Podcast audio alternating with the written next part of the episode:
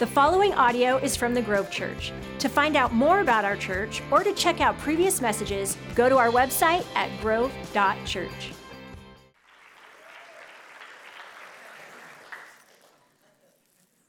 You guys are officially dismissed? Hope you have a great rest of your day. No, I'm just kidding. Um, it's been a long time since we've had that video, and I should have known something was up when uh, Nick mentioned last week we haven't done one of those videos in a while. So um, those are all photos of me, legit. They're not doctored up. They're not Ryan, which I know you guys sometimes can get confused about us. Um, just think of the surfer haircut. That was me back in the day. Uh, a lot, a lot of fun. Uh, and I hope you gained some good first impressions about me. So I had braces at one point. I didn't wear my retainer. That's why some of my teeth are still crooked. Um, kids, wear your retainers. No, my name is Aaron, like the video showed. Uh, a lot of my cute versions. Uh, now I'm a little older, a lot grayer, uh, but I'm still Aaron. Uh, and I'm so glad you're here today. Uh, if this is your first time, thanks for being here today. And I'm, I'm, I'm honored to be up on the platform to continue our discipleship series uh, as we are in part seven. This is a big series for our church. We really believe and love the direction that God is stirring in each of us. so I'm glad you're here today. If you're tuning in online, I just want to say welcome to just kidding, got you. Uh, welcome to the Grove. I'm glad you're here today. Inside joke, you guys kind of know what I'm talking about. So I just want to say welcome. Glad you're here uh, from wherever you're tuning in on. Maybe you're home, maybe you're on vacation, maybe you're on the road. Uh, but I'm so glad you're tuning in today so you can continue in our series of discipleship. Uh, I love, I love this series, and I hope it's been challenging and uh, you know convicting in the right sense of that phrase, where it's left you, man, like there's more. God, I know there's more. Uh, and I'm excited today to hit a simple line and simple thought that a disciple is known by their love for others. And, and I think there's no greater way to simply make a statement. When you see someone wearing Mariners gear, you know they what? They're a Mariners fan, right? And I know some Mariners fans that are thrilled right now because the MLB season is back. Any other Mariners fans excited to see some baseball today? A few of us. The strong and the faithful, well done. Um, but you, you know that if they're wearing Mariners gear, they're, they're Mariners fans. You know that if someone's walking around in their Letterman jacket, that they were once what? An athlete, right? Maybe they're walking around with their pom poms. Now, the question can be asked why are they still wearing those things or carrying those things? But we're not going to go there today. But there's a perception that we know based upon what they're wearing or how they're acting, right? Which then for me today begs this simple question As Christians, what should single you and I out? As Christians, what should be our Letterman jacket? What should be our Mariner gear? What should single you and I out as followers of Jesus? The simple answer is love. But there's a much deeper, profound truth that we have got to wrestle through as followers of Christ because we are called to be known by our love for others. And I love what First John talks about as we're going to jump into the book of First John, chapter 4, verses 7 through 12 to start us off. Uh, and, and if you don't know anything about this author named John, he is one of the 12 disciples of Jesus. He, he walked and lived with Jesus for the three and a half years as he was following in Jesus' earthly ministry. And he was what he self proclaimed in the book of John, the Gospel of John, that I am the beloved disciple. The disciple whom Jesus loves was an implication like, that's me. Jesus loves me. In my family, we play favorites. Uh, and the goal is to, for my mom to say, You're my favorite. I'm, I'm one of four siblings. I have an older sister, a younger sister, and a younger brother. And anytime that I get to be the favorite is a good day. The problem is when I'm declared the favorite in front of my other siblings, then my mom immediately shifts from Aaron, you're my favorite. Andrew, you're my favorite. Anya, you're my favorite. So it's not really carries much meaning. But John, who's a beloved disciple, was with Jesus throughout his earthly ministry. He's the one that leaned over to Jesus at the Last Supper and says, Jesus, who's going to betray you? And Jesus responds by the one who dips his cup, in essence, alluding to, to Judas Iscariot. So, John is an author of four epistles in the, in the New Testament. There's the Gospel of John, sorry, five, I apologize. The first, second, and third John, and then the book of Revelation, which we won't touch today, I promise. But John writes in, in so many fashions he writes in, the, in 1 John chapter 4, this book is about love. 1 John is about this idea and concept of love and what it really means and how it's rooted in Jesus. And so I just want to take a quick moment and hit just a few verses. And so it says this, if you'll read along with me. It says, Dear friends, let us love one another because love is from God. And everyone who loves has been born of God and knows God.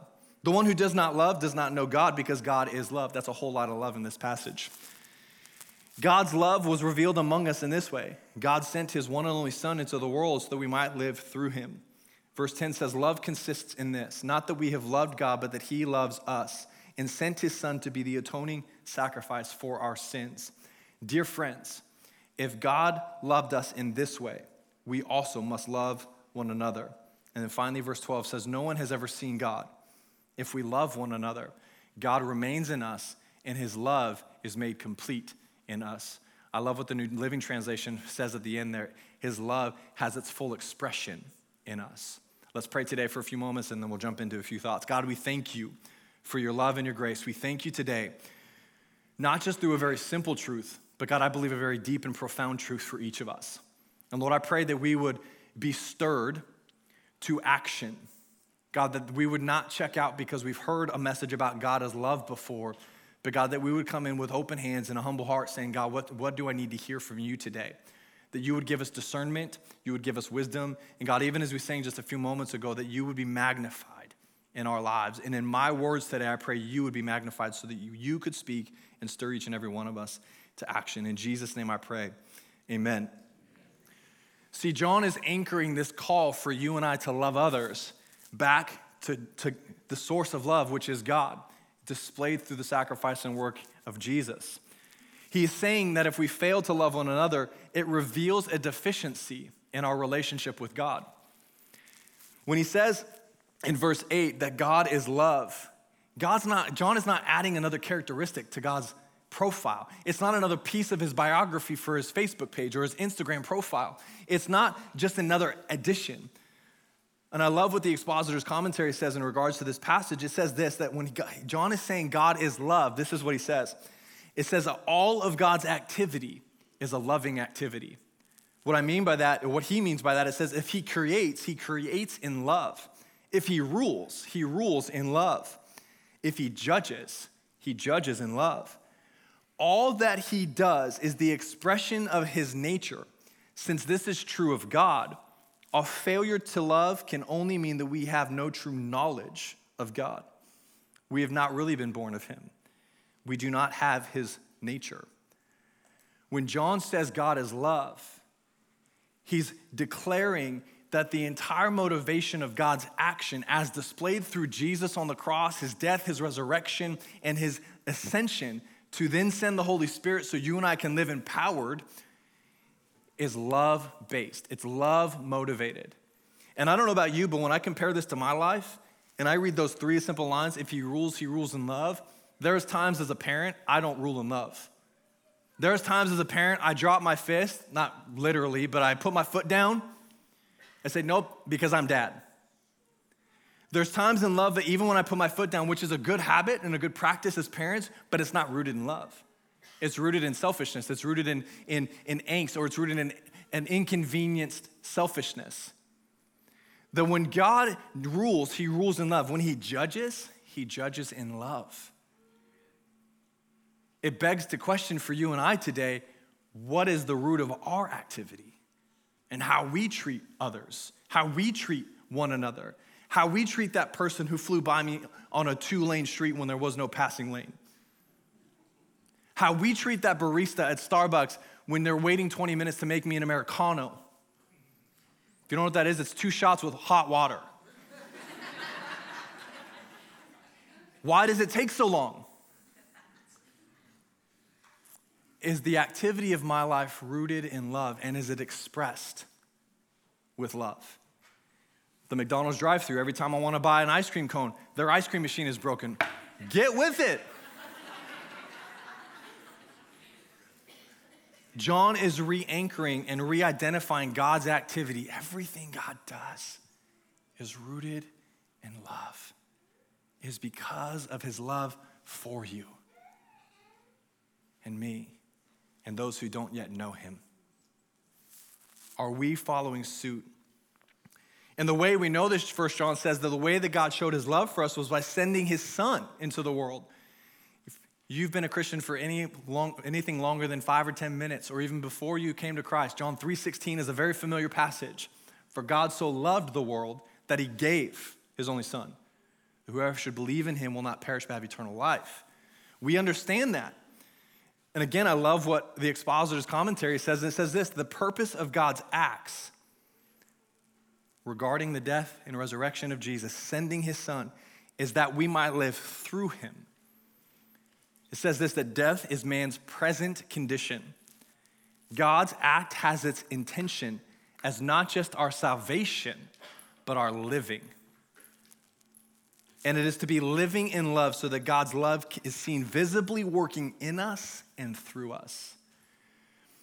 It made me think of a transplant that happens. I have had some friends and some people that I've known over the years that they have relied heavily on transplant to, to survive the liver disease that they've had, to survive cancer that they've faced. I've, I've known people to get a heart transplant, I've known people to get liver transplant. Transplants are not just a means of saving them from imminent death, but so that they can continue living. See, the gospel for you and I today is this transplant of Jesus' life and heart and purpose so you and I are saved from death so we can continue living, not so that we just stay saved. What John is reminding you and I today is the simple purpose of God's activity, his loving activity, is not just for salvation and eternity with him, which is going to be glorious and incredible. And that's what Revelation alludes to. And it's going to be a remarkable time of our, our existences with Jesus. But it's so that we can continue living now. Not just a one time we're saved from death, we're okay, we're going to make it, but so we can live and live to the fullest expression of God's love as possible and as empowered by the Holy Spirit. The purpose of God's acts is so that we might live in Him and through Him. Then he says this in verses 12 to 13. He says, Dear friends, if God has loved us in this way, we must also love one another. No one has ever seen God if we love one another, God, God remains in us and his love is made complete in us. Or, like I said, as the New Living Translation says, his love has its fullest expression in us. It's interesting to me on this passage, it says that no one has ever seen God. But then he says, if you love one another, his love is made complete. It, it brings the fullest expression of God's love. It's the fullest expression of God's activity, his heart, his being exists when we walk in love as he has called us to do so. A disciple is known by their love for others. The heart of this series has been to really anchor down and walk through what does a disciple really mean? What does that phrase mean? What is discipleship? What does it mean of you and I if we claim to be followers of Jesus? If we claim to be disciples, what does it look like? And how does it live out and play out in our lives? And I love this imperative statement says we must also love one another as we are rooted and reminded of God's hope and God's truth and God's work through his son Jesus, the love and the activity that exists in salvation and living now. We must love one another.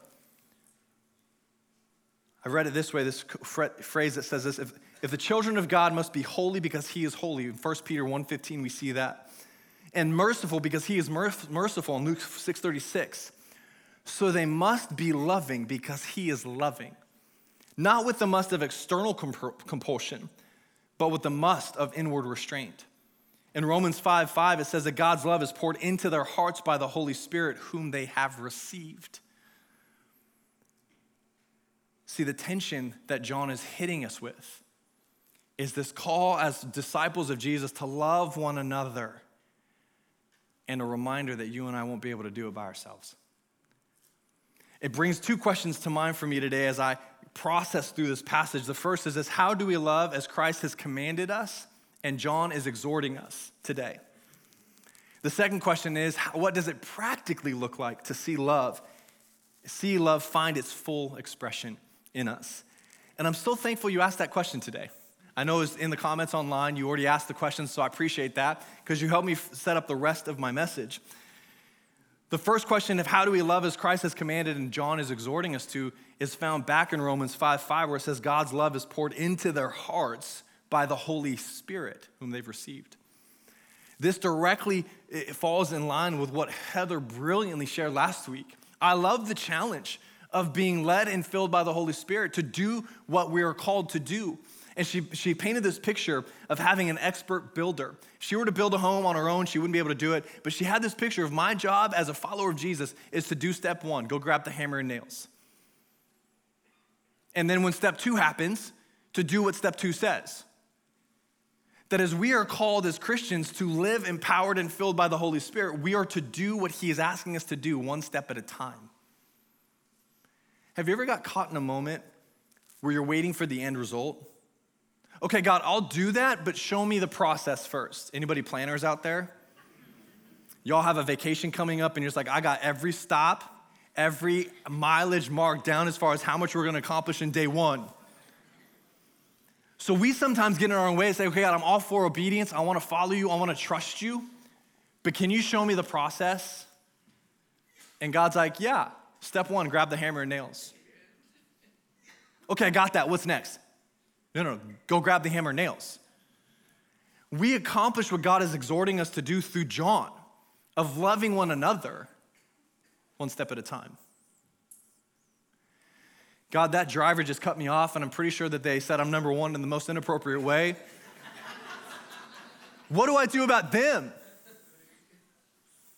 Smile and wave. Well, what's next? I smiled and waved. No, not like that. Well, why didn't you say something more clearly?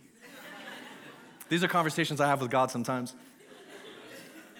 But we are called to, by the power of the Holy Spirit, to do step one.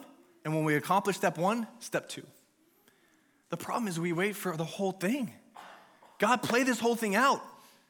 Let me see step one, two, three, four. I want to see step 50 just so I can make sure I'm, on, I'm trajecting where I need to be. There's a brilliant moment in the Old Testament where Abram, who is called by God to leave, and God says, Go.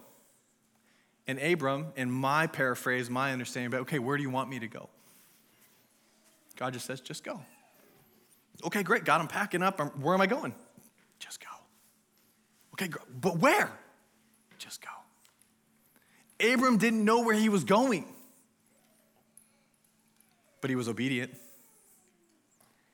Can I just give you freedom today? For those of you who are planners, this isn't freedom, this is faith. Be obedient for the step and trust God for the rest.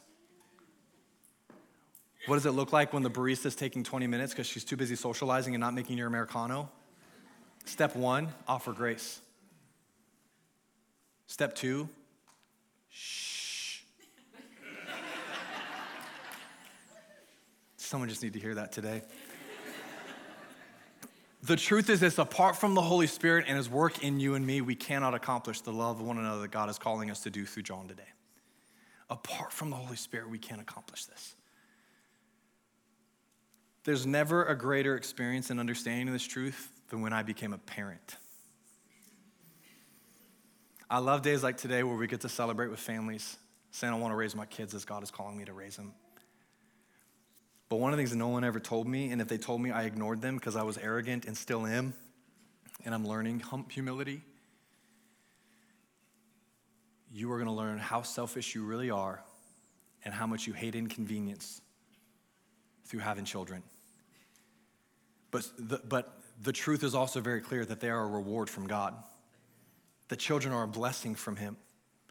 And I've come to the full circle moment where I realize, God, my kids are so amazing where their giggles, their laughter, with my, my son, with my youngest daughter, they're playing and bantering and laughter and, and having fun. And he always likes to wrestle her, so I always have to say, be gentle. And then watching him interact with my older daughter, and, and they're laughing and giggling, even though sometimes Abby likes to get mad because he's destroying things instead of playing with her. And I find so much joy, not because he's antagonizing, but because there's joy in my household with my children. But I've also realized that I'm really selfish and I'm really prideful and I don't like inconvenience. And some of you are just like, well, duh. I'm a slow learner. But the beauty of this truth is that I can be the parent God has called me to because I'm finding myself more regularly, daily surrendering what He's asking me to do, saying, God, I can't do this on my own. I take a lot of stock and a lot of hope in Philippians 2:13. It says, "For it's God who works both in you to will and desire to do what pleases him." It's God who works in me to do and desire to be a good dad, to be a good husband, to be a good coworker or employee, to be a good boss. It's God who works in me to both will and desire to do what pleases Him. I can't be the parent He's asking me to be. I can't be the disciple He's asking me to be apart from the Holy Spirit. I can't. So, the answer to the first question is a very simple answer. See last week's message with Heather. Brilliant. I can't do what God's asking me to do to love others apart from the work of the Holy Spirit in my life. What does it practically look like to see, the, to see love and find, find its full expression in us? I want to refer back to a passage in 1 Corinthians, and before I get there, 1 Corinthians was a church, Corinth was a church that had this religious thing down. They understood the process, the systematic responses, how to go to church, how to do our best, how to save face, how to check the boxes. And I love how Pastor Nick has broken it down where the Gospels talk about the truth and the hope of Jesus, his death and resurrection. And the New Testament epistles are all about the messes being cleaned up. Such a brilliant way to put it. And so Corinth was a church that didn't have it all figured out, but they thought they had it figured out, which really speaks to my life, which is awesome. But he writes this passage coming into a moment where he's reminding them as the Holy Spirit is empowering you to do the work he's called you to. There's certain gifts and certain abilities that the Holy Spirit empowers you to. That's what 1 Corinthians chapter 12 is. And then he says this at the very last verse of chapter 12, before it jumps into chapter 13. It says, and I will, oh, it says, and desire the better gifts. Talks, connecting the previous passage to the next. He says, and I will show you an even better way. See, the interesting thing is we can come out of 1 Corinthians 12. For those of us who have read it, if you haven't, that's okay. You, you should totally go back and read it because it's a great passage. But we can desire giftings and abilities that God is going to give us. But that's not enough. Then Paul says, I will show you an even better way. He then shifts into 1 Corinthians 13, where it says this If I speak in human or angelic tongues but do not have love, I am a noisy gong or a clanging cymbal. Do you know those really annoying toys that your, your, your parents like to buy your children? I'm not talking about like the fun ones that, oh, that's fun music and you see your, your kids dance. I'm talking about the annoying ones. Like I looked at my mom one day and said, why did you, why do you want to torment me like you did? If you're watching, mom, I still mean that. But those really annoying things, have you ever been around someone who's just annoying, that there's no love in their speech? They're just loud and obnoxious. Don't point at anybody, please. Online, don't call anybody out, okay? But this is what Paul's saying if I have not love, if I don't comprehend and understand God's love, the activity of everything God did, his love, and the root of my loving ability, I'm just a loud, obnoxious gong or cymbal for whatever reason, I have the picture of how the Grinch stole Christmas with Jim Carrey when he's getting in the monkey and he's just slamming the cymbals on his head. If we have not love, we're just loud and obnoxious. You know, that's the farthest away that I want to run from someone, is in those moments. As disciples of Jesus, we're called to love others well. He continues on, says, If I have the gift of prophecy and understand all mysteries and all knowledge, and if I have all faith so that I can move mountains, but do not have love, I am nothing. Stop for a second. All faith to say, hey, Mount Pilchuck, get up and get cast in the sea. Boom, happens. Wow. But I have not love, I'm nothing. The actions mean nothing without love. Doesn't stop there, which is fun because one hit after another. It says, if I give away all my possessions, and if I give over my body in order to boast, but do not have love, I gain nothing. Then he shifts into a very familiar passage for us. Maybe you've heard it at a wedding, maybe you've heard it in a church context. But this is thir- chapter 13 is often referred to as the love chapter. And it says this that love is patient, love is kind, love does not envy, it is not boastful, it is not arrogant, it is not rude, is not self seeking is not irritable, does not keep a record of wrongs. Love finds no joy in unrighteousness, but rejoices in the truth. It bears all things, believes all things, and endures all things. Now, if you're anything like I've been, I read a list like that. I'm like, failing, failing, failing. I used to be, nope, failing. And all I see in that passage and in those lines is how incapable I am at loving well. I used to walk away with different moments in these passages and, like, and so beat up and so, so convicted and feeling so less of myself that I don't believe that that's the intent of this passage. I don't believe Paul is sitting on his high horse and saying, hey, Corinthians, you stink. This is what love looks like, and you're not anywhere close. I believe Paul was an inspired author of Scripture. And I believe very well there was a moment, I believe very well the Holy Spirit is speaking and challenging you and I today, not so we walk out discouraged, but so we walk out inspired to see Him increase our capacity to love well. I had a meeting with a, a, a mentor friend of mine years and years and years ago, and he was talking about the, the reality of growth. In order for growth to happen, what needs to be a causation to that, a catalyst for that? And he used a balloon analogy. And I thought I'd bring a balloon for you today. See, this, this is a pretty small balloon, correct? You can't really do much with it. But in order for it to, to increase its, its capacity, what has to happen? You have to blow into it, right? Do this.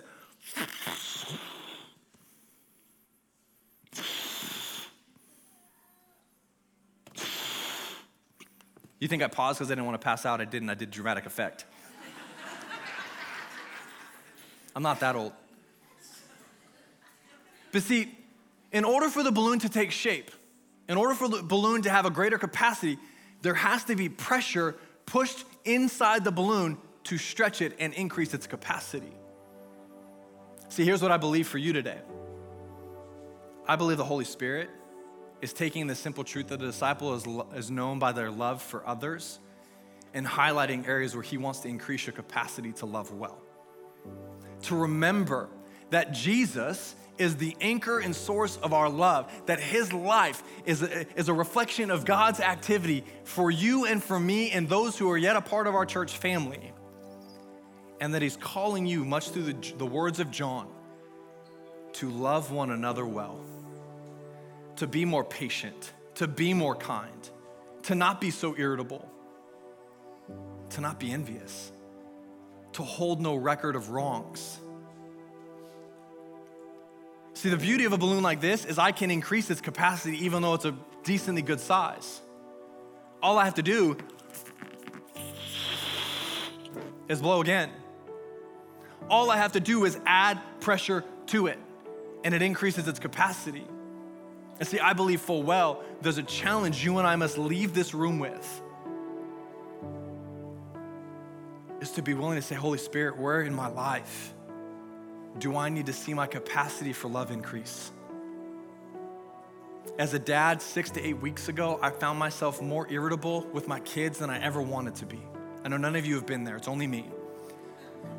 And I found myself being frustrated with my ability to be the dad he's called me to be, to be the husband he's called me to be. And I remember sitting in different moments and saying, God, I can't do this. I'm a wretch. I'm, I, pardon my French, I suck at this. I can't do this. I need your help. You know what happened? Overnight, I went from nothing to this. No, I didn't. I'm just kidding.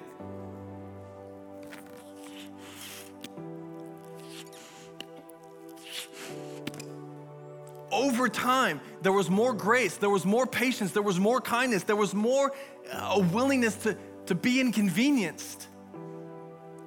It's not a wham bam overnight moment. It's a process. When we stop, when we acknowledge and invite the Holy Spirit to increase our capacities, He sees fit. And I want to be clear for a moment. If a disciple is known by their love for others, what does that mean for you and I? How are you going forward into the world you're living in, going to lunch today, spending time with family who are a nuisance and a pain? I have family members like that. I'm not going to name names because they might be watching. But there are times I get really annoyed. But I want to be loving. I want to be everything Jesus intended me to be. I love what Christian apologist Frank Turek says. And I, before I go there, I love some of the irresistible conversation that we've been walking through as a church for the last six months or so. There's a statement in, in Andy Stanley's book, Irresistible, it says this that the right message with the wrong approach yields the wrong results. We must rethink our approach.